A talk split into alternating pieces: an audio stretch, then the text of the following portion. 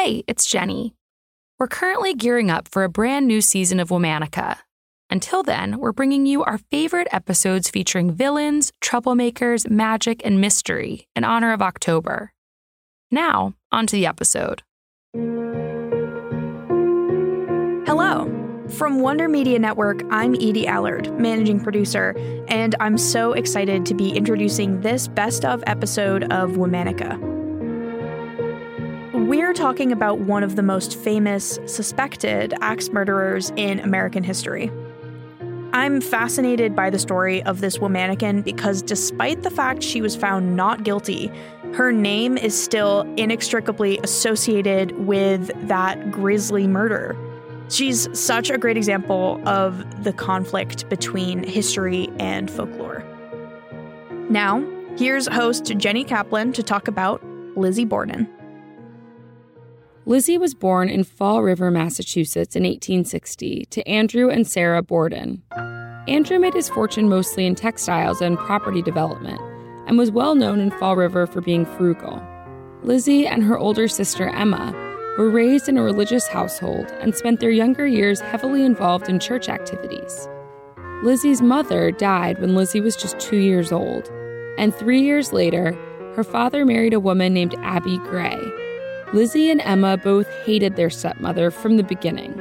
They thought she'd married their father for his fortune, and they may have felt threatened because, unlike their frugal father, it seemed the two sisters had expensive tastes. On the morning of August 4th, 1892, Andrew Borden left for work as usual. The only people left at home were Lizzie, her mother, and their maid, Bridget.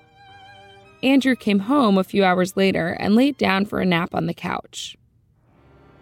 According to Lizzie's later testimony, at approximately 11:15 in the morning, she found her father dead on the couch. It appeared that he'd been struck in the head multiple times with a sharp object.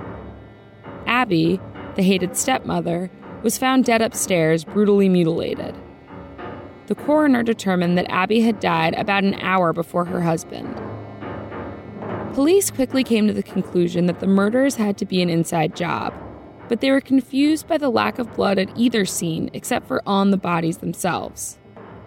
They also couldn't find anything resembling a murder weapon. Prosecutors later argued that the weapon had famously been an axe. Suspicion almost immediately turned toward Lizzie. Her sister had been out of town at the time of the murder, and it was well known that Lizzie had issues with her father and stepmother. Alibi was also unconvincing. Lizzie claimed to have no idea where her stepmother was after 9 a.m., and then she claimed that while her father was being murdered, she was in the barn looking for lead sinkers for a fishing trip. But when the police examined the barn, there were no footprints on the dusty floor. Police also learned that Lizzie had visited a drugstore the day before the murder to buy a deadly poison. On August 11th, Lizzie was arrested.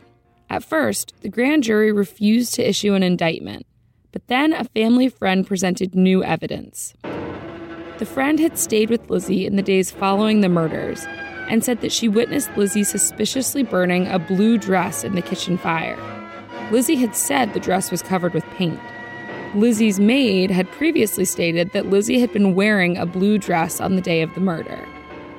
The new evidence convinced the jury to issue the indictment.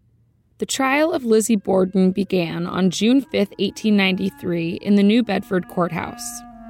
It was a public sensation even before the first gavel.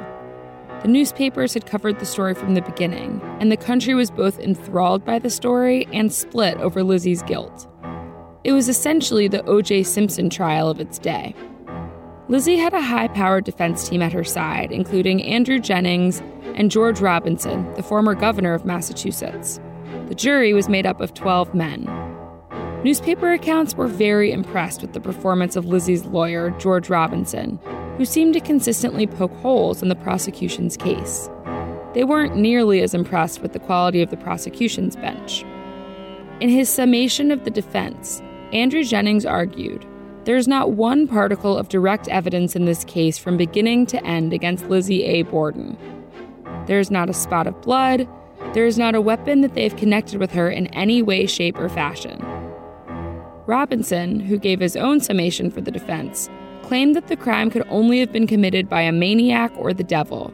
It certainly couldn't have been committed by a respectable lady. The jury deliberated for only an hour and a half before returning with its verdict not guilty. Today, many speculate that the jury may have been more inclined to convict had Lizzie been a man. Most people in the late 19th century found it hard to believe that a woman of Lizzie's background could have pulled off such brutal killings. How unladylike. That said, modern experts believe it's very likely that Lizzie was guilty. After the trial, Lizzie returned to Fall River where she and her sister Emma purchased a large home called Maplecroft and lived a quiet existence.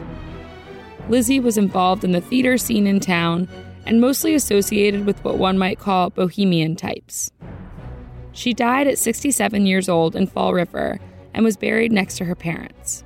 Whether she killed her parents or not, the story of Lizzie Borden, the axe murderer, holds a special and disturbing place in the American imagination and pop culture mythology. All month, we're bringing you the best of villainy, magic, and mystery. Tune in tomorrow for another of our favorite episodes. Special thanks to Liz Kaplan, my favorite sister and co creator. Talk to you tomorrow.